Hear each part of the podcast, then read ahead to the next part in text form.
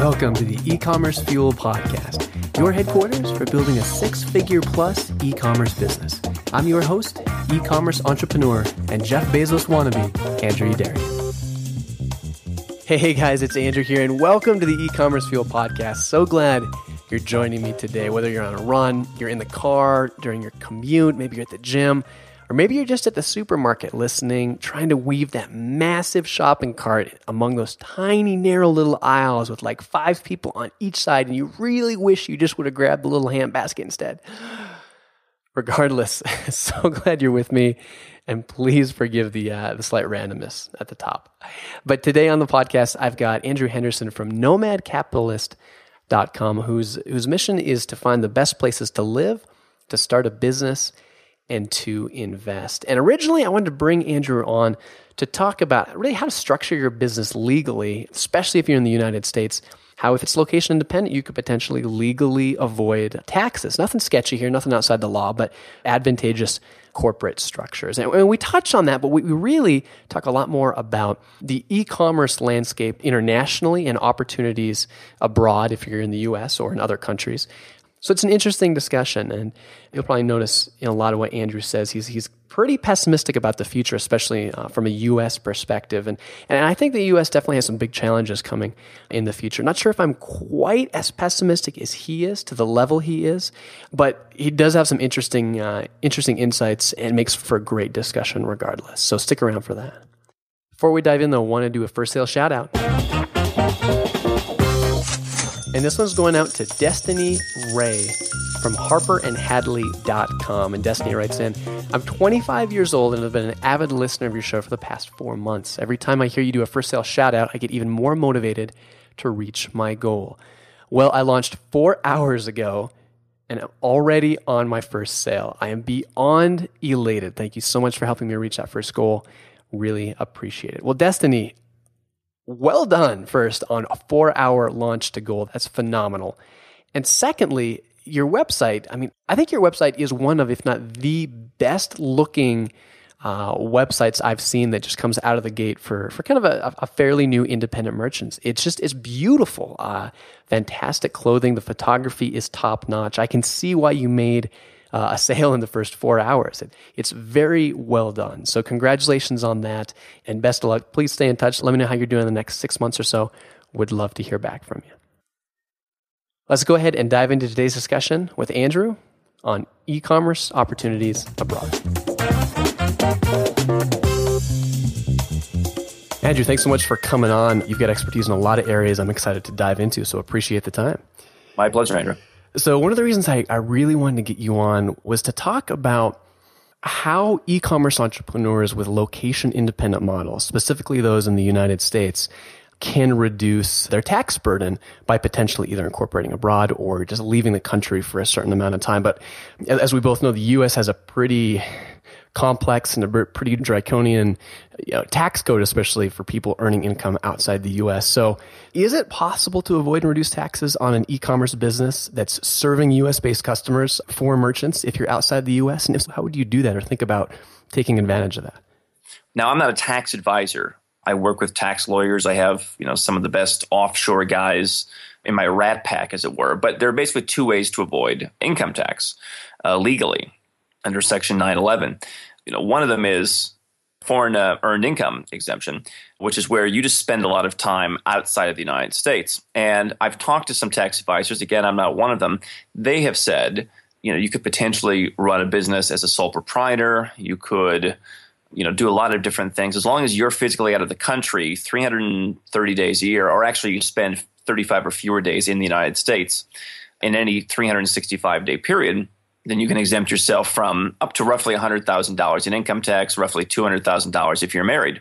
Beyond that is where you get into more complicated tax planning and, and offshore companies and things like that, which is what we talk about at Nomad Capitalist, how you can set that stuff up to, you know, make sure that you're getting the best tax advantages. It, it really comes on a case-by-case basis because especially online, people just figure I can just get any offshore corporation off the shelf, you know, spend eight hundred bucks from some guy with a website and I'll be great. Well, again, the United States has the most aggressive, most draconian tax enforcement on planet Earth. I know people who live and work and run businesses from California, and the franchise tax board has, you know, makes the I R S look like, you know, a bunch of puppy dogs. I mean, so a lot of people in the United States, they need real professional help. And so there are ways to set up offshore corporations. You know, it's better if you live overseas. I mean, really, if you're earning money, you want to be outside of the United States. And Andrew, just to maybe dive into what you said at the beginning, you talked about kind of the foreign earned income credit. So let's just yep. take, for example, let's say you've got somebody who's got a good solid e-commerce business going. Let's say they're married, so they're eligible for that two hundred thousand dollars exemption. They spend most of the time outside the U S. If you do do that, is it possible, you know, obviously if you're working, let's say you're in Hong Kong and you're generating income from Hong Kong customers, that makes sense. I think a lot of e-commerce merchants, I know a lot of drop shippers and, and I believe a lot of like payment processors, they require, you know, a U S-based E I N number to do business with them. If you try to drop ship for them or buy from them and you have a Hong Kong corporation, they're going to say, hey, sorry, we need a U S E I N number. So I guess what I'm wondering is, is it possible to be able to set up a U S business somehow, and also, you know, while you're abroad, that still allows you to take advantage of that, you know, foreign earned income exemption? I guess ultimately what I'm asking is, if you have a U S-based business that's incorporated in the United States, because it has to be to service, to be able to have some of those uh, connections with merchants and, and suppliers and, and people like that, can you still take advantage of that foreign earned income tax credit by either setting up a company and then paying yourself? Like maybe you set up a an L L C and it just pays you a salary, which you can then, you know, use as that that uh, foreign income credit. Uh, does that make sense? I'm just trying to see how you would actually structure that and if it's yeah, possible. And I, and I don't want to not answer your uh, your question again. I mean, this is what, you know, if you're doing the work overseas, where's the work being done? You know, if you're in Hong Kong, you're doing work. Then, you know, basically, if you're abiding by the, the terms of being outside the United States, that that's the basic premise of what they're looking for, is that you're in the United States, you're doing work outside of the United States. That's the issue. You know, beyond that, it really comes down to what are all the, the specifics of your situation. Can it be done? I suspect from the people I've talked to that it can. And that's the challenge that's happening right now in the world, where you have these companies based in the United States. I've dealt with them myself. It's mind-boggling. They don't understand that there's other countries in the world. Other countries have programs. I mean, I, I had to talk to American Express one time because it's like I had to call. My assistant couldn't call. I had to call them about something in Hong Kong, and they're like, oh, yeah, what's your E I N number?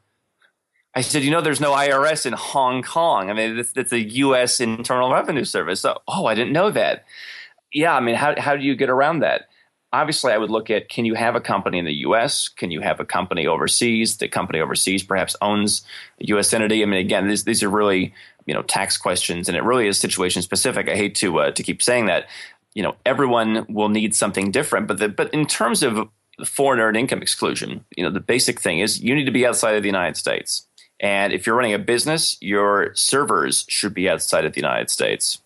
Okay, so so I guess in terms of structure, and I, and I know I hate to harp on this because I know it does differ from everyone, but would it be, obviously you could see a lot of people with interesting interesting structures, and I know you can't comment broadly probably because mm-hmm. it's it's just, again, it's, it's too specific of a, of a thing for each business, but potentially could you set up, say, an L L C in the United States that had an E I N number, really was the U S entity to connect with those suppliers there, set it up as maybe an S-Corp where you pay yourself as the owner, you pay yourself a salary, let's say a, a very generous salary, up to two hundred thousand dollars, something like that, but you were abroad for most of the year. And so if you did do that, could you potentially set that up where that would allow you to take advantage of, you know, that tax-free credit? Have you seen any any structures like that for any individuals? Yeah, potentially. I mean, I would, you know, try and talk to someone and see if you could set up something where you look at some of the most successful offshore companies, people who use these kinds of very complex structures, Google, Apple, Starbucks, you know, Microsoft. They're moving money all around the world. Now, they have an advantage that you, I, and, and your listeners probably don't, in that they have real, tangible I P, trademarks, et cetera, that they can, you know, Microsoft Ireland can say, hey, we're billing Microsoft United States, you know, this much money for the ability to use the, the term Microsoft. You know, if you have something that's lesser known, you may not be able to, and likely aren't able to get away with that. So I think that the the point of, you know, of a U S structure is how can you effectively integrate that with other structures. The problem I that I've talked to is, you know, and not being a U S tax guys, I talk to my tax guys that I work with in uh, the U S, and they say the salary thing is really going away, that the I R S is really starting to crack down on that. That's just what they're telling me. I, I, you know, I can't speak to their expertise, but I mean, look, the I R S is making it more and more difficult to accomplish many of these things. I mean, they don't want you to pay yourself a salary. They want you to pay tax on the entire, you know, profits of, of a U S L L C. And they'd like you to do it on any foreign company as well. Unfortunately, they, they can't entirely control some of those things. So, you know, how do you get money from a U S L L C? You know, how do you integrate that with foreign structures? That's, I think, the uh, the important question. And it really depends on what the structure is. But do know the I R S, they need money. There's twenty trillion dollars almost in debt in the United States. When you look at the unfunded liabilities, it's actually one hundred trillion dollars. They need money. So, I mean, they're coming up with every fakakta way by hook or by crook to try and get money. And if the question is, can I do this with a U S L L C? The answer is it's going to be more and more and more difficult, which is why setting this stuff up, I think, is important. So I guess it's a couple of questions. You know, if someone is, is at that level, let's say they're making, uh, let's say they have a business that makes a couple hundred thousand dollars per year in profit. One, yes. is is it with the complexity, with the additional crackdown the U S is is making on U S citizens who have foreign bank accounts, who have foreign corporations? It's getting, you know, much more regulation for having to report those, for complying with those. A lot of banks internationally are being less likely and more hesitant to take on U S uh, citizens because of that. Is it even worth somebody with a business making, you know, low six figures to think about incorporation? And then secondly, if so, where does someone find a, a tax person who's really knowledgeable about this stuff? I mean, I've got an accountant here in the U S, and obviously he does a good job, but he just, I don't think he'd have any idea about this. And I think it's really hard to find people who will talk about it. So I guess a two-part question, what do you think? Well, one thing that I do, I mean, I have, I mentioned my private club, and we just do dinners all around the world. I just had a dinner in uh, Vancouver at the Shangri-La Hotel, and we had people who come, and one guy is doing real estate all over Panama. One guy is investing, you know, tens of millions of dollars in the U K. I mean, we've got some real solid members, but in addition to all the events we do every year and the meet and greets, we also have a, an online area where I put people in touch with my Rolodex. So obviously, I mean, I've got guys who are the tax guys. I've got the, the lawyers. And and then they, you know, they can help people there. Unfortunately, you know, they say, Andrew, don't put up my information on the internet because I'm I'm already busy. I mean, my my in-house counsel is the best offshore guy out there. I can barely get him on the phone, let alone telling, you know, one hundred thousand people on my website to try and flood him with calls. But, you know, as to how do you um, – I said I wouldn't do this because I, I do these all the time. Give me the first part. I was missing the first part. Oh, that's right. Yeah, I, I shouldn't have given you a ten-part question. I was just wondering, is it worth, I mean, what's that threshold where, yep. in terms of profit, I kind of use two hundred K or one hundred to two hundred K roughly. Let's say you're making six figures, low six figures in profit for an established e-commerce business. Where does it make sense to start thinking about this, given the complexities and the increased regulation? Where is the, the amount you could potentially save, roughly the amount you could potentially save in taxes, worth all the hassle you're probably going to have to go through to set something up like this? Well, I mean, the first step is, I mean, again, if you set it up properly with your tax guy, I mean, you can move. And, and even if you're single, one hundred thousand dollars, I mean, what's the tax on one hundred thousand dollars? Depending on where you live in California, for instance, I mean, it could be, what, forty grand. Now, if you don't have an offshore structure and you're just taking the money personally, then you're going to be responsible for med FICA taxes. So, okay, it's, you know, fifteen point three percent up to the, the Social Security cap. So you're not completely wiping out that, but you are wiping out the income tax on that first roughly one hundred thousand dollars. Look, for me, if I don't live in a country, and I don't want to live in the United States, I spend very little time in the country. Um, it just it's not a fit for me. That's a personal thing. But I, I don't want to pay any money. I don't want to pay money to a country I don't I don't live in. So, I mean, for me, just being able to say, you know what, I'm going to use that foreign earned uh, income exemption, and I don't care if I make thirty grand. I mean, look, you can live like a king in some places, or at least, you know, approaching a king on thirty grand. And if you just had to pay, you know, a minimal amount of tax, to me, that's worth it. When you get up to the one hundred, two hundred grand level, I think that maybe what you're getting at is that there are people who are trying to actually make less money because they don't want to deal with the nonsense. And I mean, that's a personal question, I think. Look, here's the fact that nobody wants to hear. And some people will say it's crazy. Some people will totally understand. The United States has made it pretty much impossible for you to be globally competitive, for you to start a business and live around the world or or run a global business. They've made it impossible in so many different ways. But in the tax and the regulatory sense, they basically have what friends of mine call an I R S discount. You don't get the same advantages that all of your competitors overseas get. And so, I mean, ultimately, if you're going to make half a million dollars a year doing drop shipping and you don't want to live here, you know, you should figure out, where can I get a second passport? Can I get an Irish passport, Italian passport, Polish, Greek, Lithuanian, because I have ancestors from there? Do I want to invest some money and, and buy a, a passport through a citizenship program? Do I want to go and live in Panama for five years and then they'll give me one after that, or Uruguay for four years, or you know Singapore if I'm really running a big business, they'll they'll let me in. And then potentially renouncing your U S citizenship and just being done with all of it. Because let me tell you, you know, the Lithuanian government doesn't really care what you're doing if you don't live in Lithuania. So, I mean, that's the ultimate goal. If you're going to make real good money and you don't want to live in the U S, find somewhere you want to live, get another passport. And look, it's a very personal decision to renounce your citizenship, but I think you're going to see more and more successful people doing that. Is that something you've personally done? Were you a U S citizen, or are you? And is that something that's in your background? Well, I don't talk specifically about other passports. I will say that I there's one that I qualify for that would require relinquishment, and I'm kind of taking that on a step-by-step basis right now and figuring out, you know, what I want to do, not because I'm in love with, with U S citizenship, but just because of some of the other implications of that pretty good passport that I qualify for. But, I mean, there are plenty of them out there that you can get, you know, and not have to renounce. I mean, I have a friend whose grandparents are Irish, and their grandparents are Italian, two generations back. There are two passports he can get. He's actually having a child in about a month. That child can qualify for Irish-Italian citizenship. So, you know, how that plays into this equation is, I mean, look at Eduardo Saverin. Here's a guy who was born in Brazil, you know, the Facebook guy, came to the U S and expatriated to go to Singapore to save money on all the all the future taxes he would have had to pay. He still got a big tax bill, but he said it's not worth it because I'm going to make so much money. I want to go somewhere where I'm respected. And so, you know, if you live in Hong Kong or Singapore and you don't make money in Hong Kong or Singapore, you pay zero. Right. Cause, and just a little bit of background, because you're saying because if you renounce your citizenship and you have over roughly two million dollars in assets, I'm yes. guessing there's an exit tax you have to yes. pay. Okay. Correct. Got it. But you are, so, you are currently. That, that's a, why if you're just a high earner and you're a young person, you're saying, listen, let me just give you an example, Andrew. I meet dozens of guys, I think like your listeners, who are living in Vietnam, Thailand, uh, Malaysia, all these, you know, especially in Southeast Asia, some in, in Europe. And they're like, I love it here. This is where I want to be. I'm not going to go back. I mean, the cost of living is cheap. The weather's fantastic. You know, the women are nice, whatever. And, you know, they're looking at, you know, with their million dollar businesses, they're looking at doing this because it's like there's no benefit to, you know, to keeping that passport. And, and so I have to ask, Andrew, you know, yeah. obviously, you know, um, you're not a big fan of the U S in the future and, and mm. see a lot of opportunities other places, an advocate of, of foreign residency, but it sounds like you are a U S citizen so still. So what is it that is making you keep that citizenship? Like, what are those things that, you know, I guess why haven't you renounced your citizenship yet, given all of the tax advantages you would have and the limited number of time you spend in the country right now?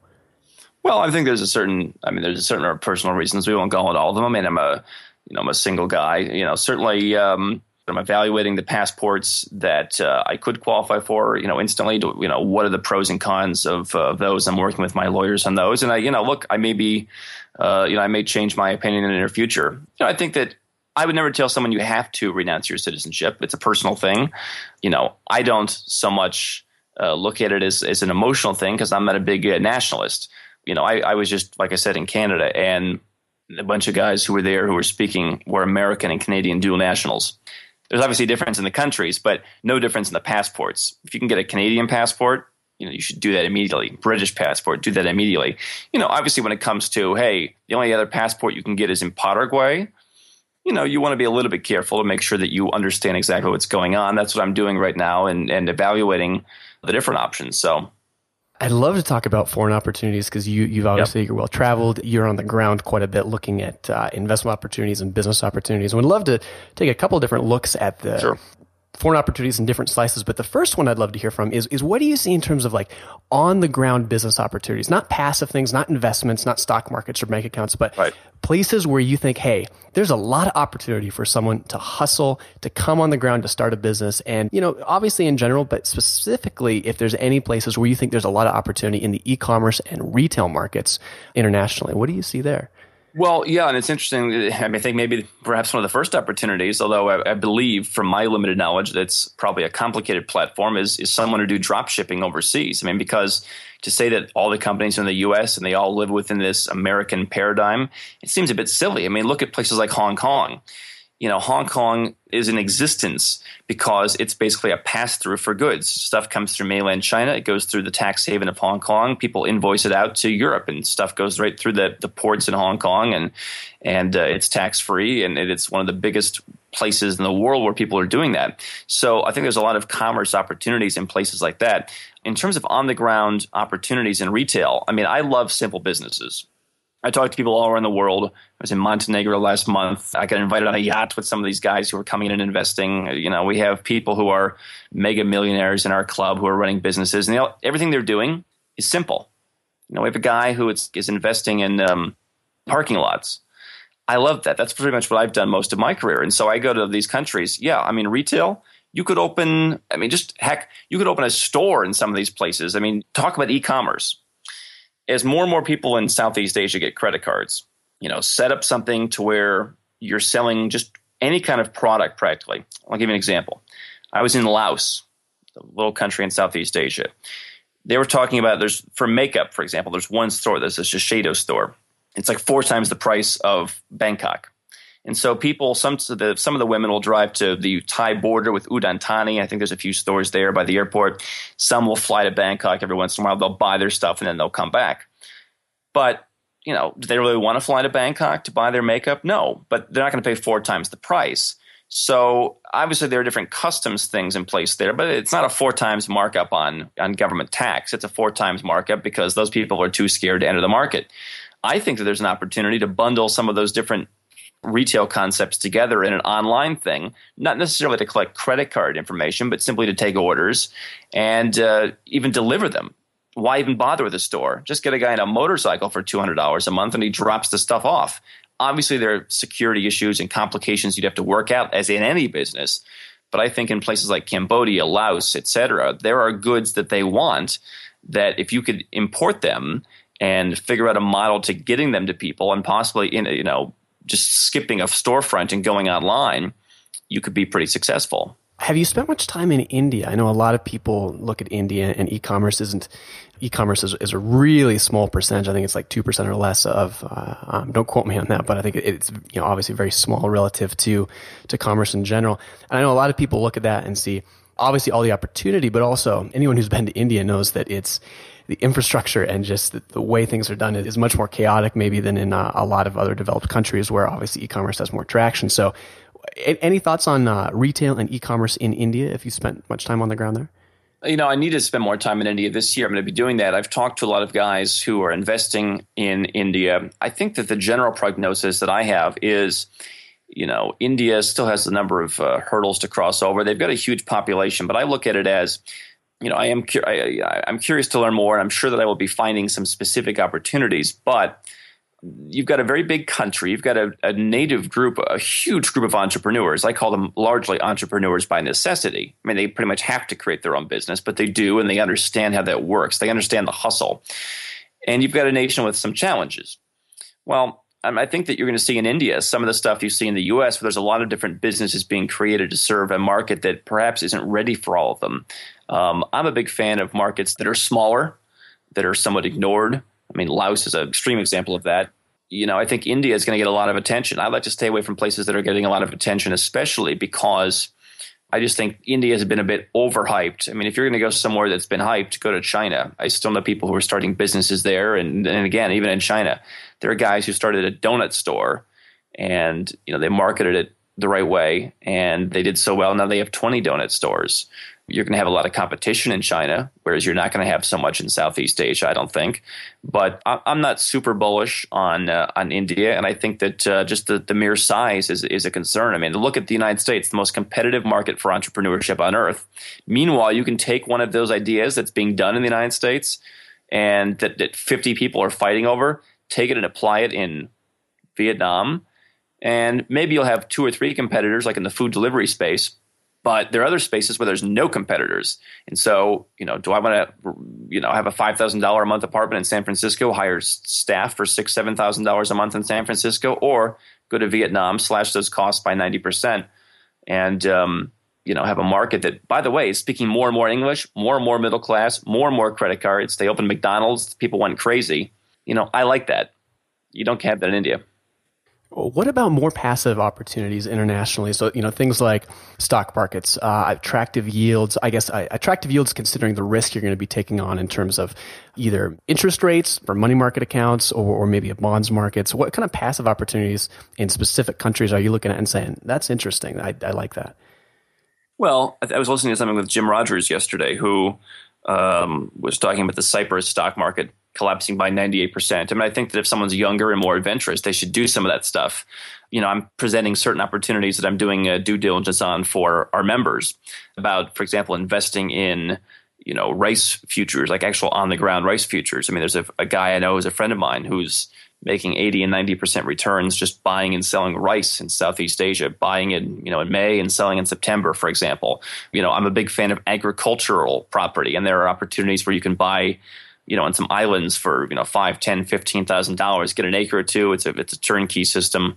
You know, if you have a little bit more money, you could, you know, set up your own agricultural operation. I like the yields on that, and I like this store of value. Sorry to interrupt, but when you say purchasing an island, do you mean purchasing? Are you talking about purchasing an entire island for? No. For, okay, you're talking about buying real estate on an island to use in a commercial enterprise or a, saying, an agricultural enterprise. Right. I'm saying okay. that there are opportunities on on islands that produce things like uh, you know tropical fruits, Caribbean, South Pacific, whatever, where people come in and they get parcels of land, and you can get freehold title to you know part of that land, and as part of a whole operation where they're actually doing the work. You know, and then on the larger scale, you can go to places like Nicaragua, which I'm a big fan of. We're having a, a conference there in November, and and maybe you could you know get a bigger agricultural operation if you wanted to manage it yourself. I think agriculture will be a big thing. You know, Jim Rogers, who I mentioned, is a big believer in that because of the store of value against declining U S dollar, against I mean, just look at all of the emerging world. I mean, they're going to need more food, and yet what are we doing with arable land? It's it's going down. So that's an opportunity. And then, you know, I'm a, I'm a big fan of, of banking offshore uh, as well. And there are opportunities there to make higher interest. How much worse can you get than zero point one percent in the United States? You know, you walk into one of these banks and they, uh, I mean, it's like you might as well pay them, which, by the way, is happening in Europe now. It's it's a rough time for savers. Where specifically, what currencies, I guess, yeah, what currencies do you like to be in in terms of the stability of the underlying government, but also the yields you're getting uh, relative to the stability? So if maybe your top two currencies where if you had a lot of money you wanted to put in there to diversify your risk against, you know, potentially the decline of the dollar, but also be able to get a decent yield, what two specific currencies would you look at? You know, I'm still bullish on on the, uh, the Chinese renminbi. People can argue that government's not stable, but I, I like kind of what I would call a relative stability of, of that government, including the fact that you know, they're not going to kowtow to the United States. So they're not going to let the United States tell them to not be the reserve currency. They're going to keep doing what they want. I am a fan of the renminbi. You can see, um, you know, there's some decent yields around the world on uh, renminbi accounts, at least, you know, temporarily. You know, you know, I'm still somewhat bullish on Swiss francs. I've been talking to banker friends of mine who still think, I mean, it's, it's probably as good as you're going to get in Europe. You've got a pretty stable government. They have devalued that franc to a certain extent. But, you know, I also think that um, you're going to see a comeback in the Canadian dollar. I'm not quite so keen right now on, on like New Zealand, uh, the New Zealand dollar. I mean, the yield there is probably the highest in the developed world. But uh, I, mean, I think Canada, Switzerland, and, uh, you know, I'm a fan of China. Um, you know, there's obviously the talk of can you play the Chinese renminbi by just buying Hong Kong dollars, which trade at par to the U S dollar, and, you know, waiting for them just to say, just to drop the dollar and adopt the renminbi at hopefully an appreciative conversion. I'm not so sure about that. Um, you know, if you have U S dollars, it's probably not a bad thing just to exchange some of those into Hong Kong dollars. And the one I also didn't mention was uh, Singapore. I also uh, do hold Singapore dollars and very stable government. Uh, so I'm a fan of, of those four, basically. Great specific uh, recommendations. I'd love to get your thoughts on two things in closing. Uh, first, and I think I have a, you know, I, I, I think most people listening probably have a good sense of, of where this you're going to go with this answer. Uh, but specifically in the next ten years, where do you see the U S going in terms of what's the outlook for the U S in the next decade? Well, you know, it's it's interesting because, you know, for forty or fifty years, people have been talking about things that are going to be happening in the United States. I mean, it's hard to predict exactly what's going to happen in the United States because the government has so many things in place to manipulate the numbers, whether it's unemployment numbers, whether it's any kind of numbers. I mean, just look at some of the disparity in the real numbers versus the numbers they claim, whether it's debt, whether it's unemployment, whether it's inflation. I mean, real inflation last month, six point one percent, not the two percent they claim. So, you know, it's it, for me, I have to be a little bit pragmatic and say it's hard to, to say that the United States is going to uh, totally collapse because they have a big house of cards going. When is that collapse? In the next ten years, I mean, I think it's going to be harder and harder for successful people. We talked about savers.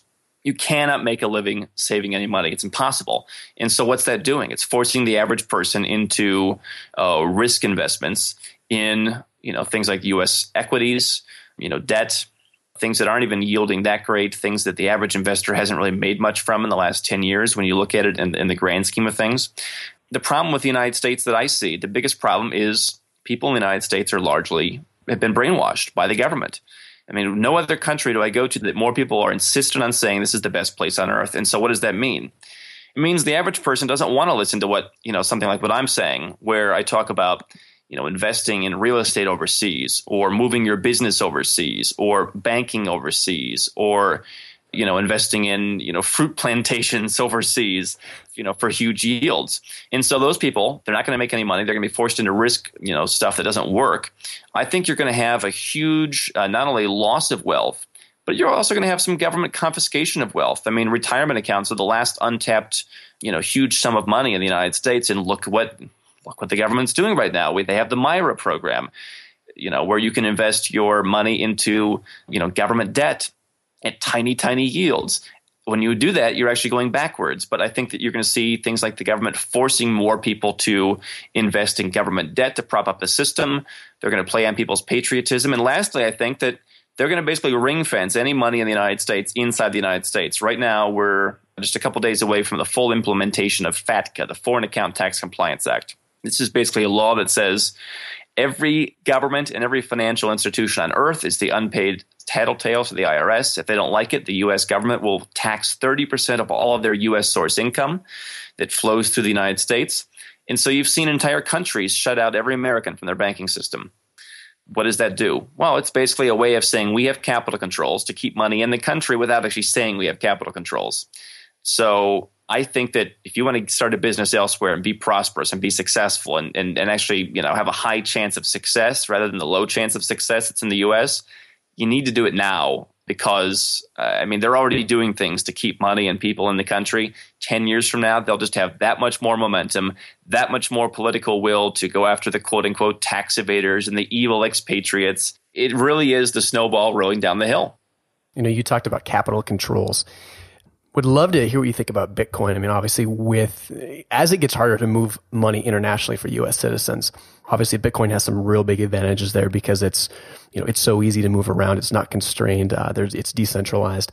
But obviously, there's some big question marks with Bitcoin, volatility being one of them. You know, how large of a role do you think Bitcoin is going to play in international finance and business going forward? You know, I'm not a Bitcoin expert, and as a guy who is, you know, very libertarian, I appreciate the concept of it. I'm also a pragmatist. I say, look, it's a currency. I don't want to hold all my money in U S dollars, and I don't want to hold all my money in Bitcoins. I think as a hedge, it's a good strategy. Am I putting every dollar I have into Bitcoin? I'm not. And, you know, I certainly think there is, you know, plenty of volatility. I think that greater adoption of Bitcoin, you know, is coming. I think, unfortunately, a lot of people who are coming into the adoption or who are, you know, creating that adoption are, you know, companies, you know, like Amazon or whatever, who don't really want to hold Bitcoin. They just want to use it as an in and out transaction vehicle. You know, what does that mean for Bitcoin? I think there's a promising future, but I, you know, I'm not sold on using Bitcoin as the is the only way to go at this point. Do you own any? And if you do, what percent of your, what roughly what percent of maybe your investment holdings are in Bitcoin? I do. I, I try not to talk about, you know, specific percentages of, you know, my assets. I do own some Bitcoin. It's not, uh, you know, a huge percentage.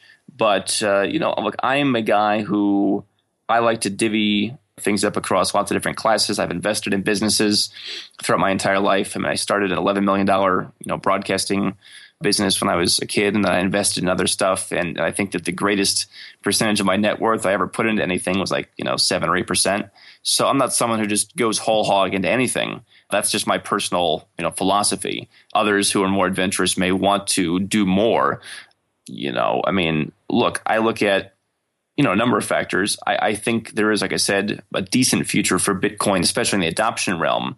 But uh, maybe I'm just a bit old school. Andrew. We'll really appreciate you diving into a lot of this stuff. It's, it's a fascinating topic to me, and I could probably probably sit here and question you for another two or three hours. But for those listening, um, make sure to check out nomad capitalist dot com, regardless of where you are. If you think, you know, if you're on the same side of things as Andrew in terms of the outlook for international business and, and the United States, or if you're much more skeptical or anywhere in between. Regardless, Andrew's got a great blog over at nomad capitalist dot com where he writes a lot about this stuff, really interesting topics, as well as his exclusive membership group where he talks about a lot of these things, including uh, you know, including investment opportunities overseas, offshore corporations, all that kind of stuff. So again, nomad capitalist dot com. Andrew, thanks so much for coming on. Really appreciate it. It's great to be with you. That's going to do it for this week, but if you're interested in launching your own e-commerce store, download my free fifty-five page ebook on niche selection and getting started. And if you're a bit more experienced, look into the E-Commerce Fuel private forum. It's a vetted community for store owners with at least four thousand dollars in monthly sales or industry professionals with at least a year or more experience in the e-commerce space. You can learn more about both the ebook and the forum at e commerce fuel dot com. Thanks so much for listening, and I'm looking forward to seeing you again next Friday.